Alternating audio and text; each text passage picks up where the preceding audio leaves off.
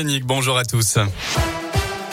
Et à la une, il y a un an, jour pour jour, il se voulait rassurant et déclarait l'espoir est là. Allusion au début de la campagne vaccinale. Emmanuel Macron adressera ses vœux aux Français ce soir à 20h.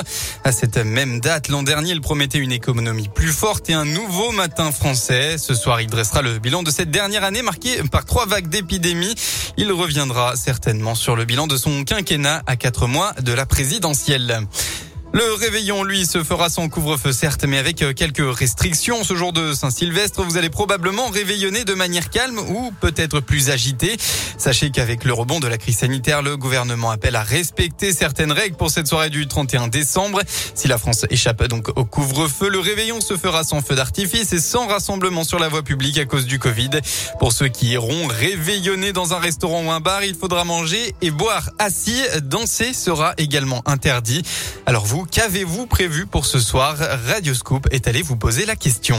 On fait un repas chez des amis, un petit repas à 4-5, euh, tranquille. Moi, j'ai prévu euh, une soirée avec des copains. Et euh, pour être plus tranquille, on a prévu de tous se faire tester avant. Non, pas grand-chose, vu la situation sanitaire. Vraiment, pas grand-chose du tout. À la maison, un petit repas, soirée raclette, tout simplement. Vu les taux qui montent, qui montent, qui montent, qui montent, on plaide la sécurité plutôt que... Voilà. En famille, entre nous, avec les enfants, la femme, tout simplement. Pas de grande tablée, pas de grande fiesta, tout simple. Oui, je vais le faire avec des amis. On est une dizaine à peu près. Bon, on est étudiants et c'est vrai que... Bon, on fait attention quand même. Je pense qu'on va peut-être faire des tests avant. Euh, voilà. Et en parlant de se tester, on vous rappelle que les autotests sont désormais en vente dans certaines grandes surfaces. Rendez-vous sur radioscoop.com et sur l'appli Radioscoop pour apprendre à les utiliser euh, correctement.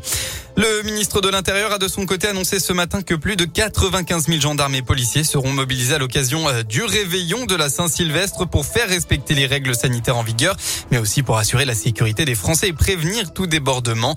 Plus de 32 000 policiers seront aussi euh, sur le pied de guerre.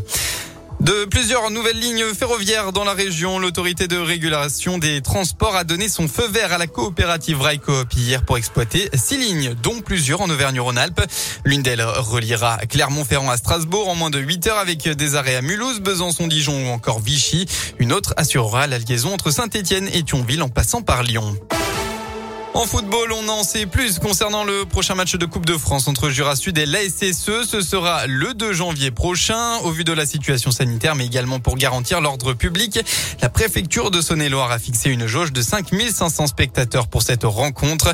Par ailleurs, la consommation d'alcool sera interdite dans un rayon de 100 mètres autour et à l'intérieur du stade. Le match se jouera à Louan-Cuiseau.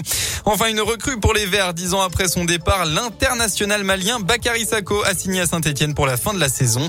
Le joueur de 33 ans était en fin de contrat depuis 2020.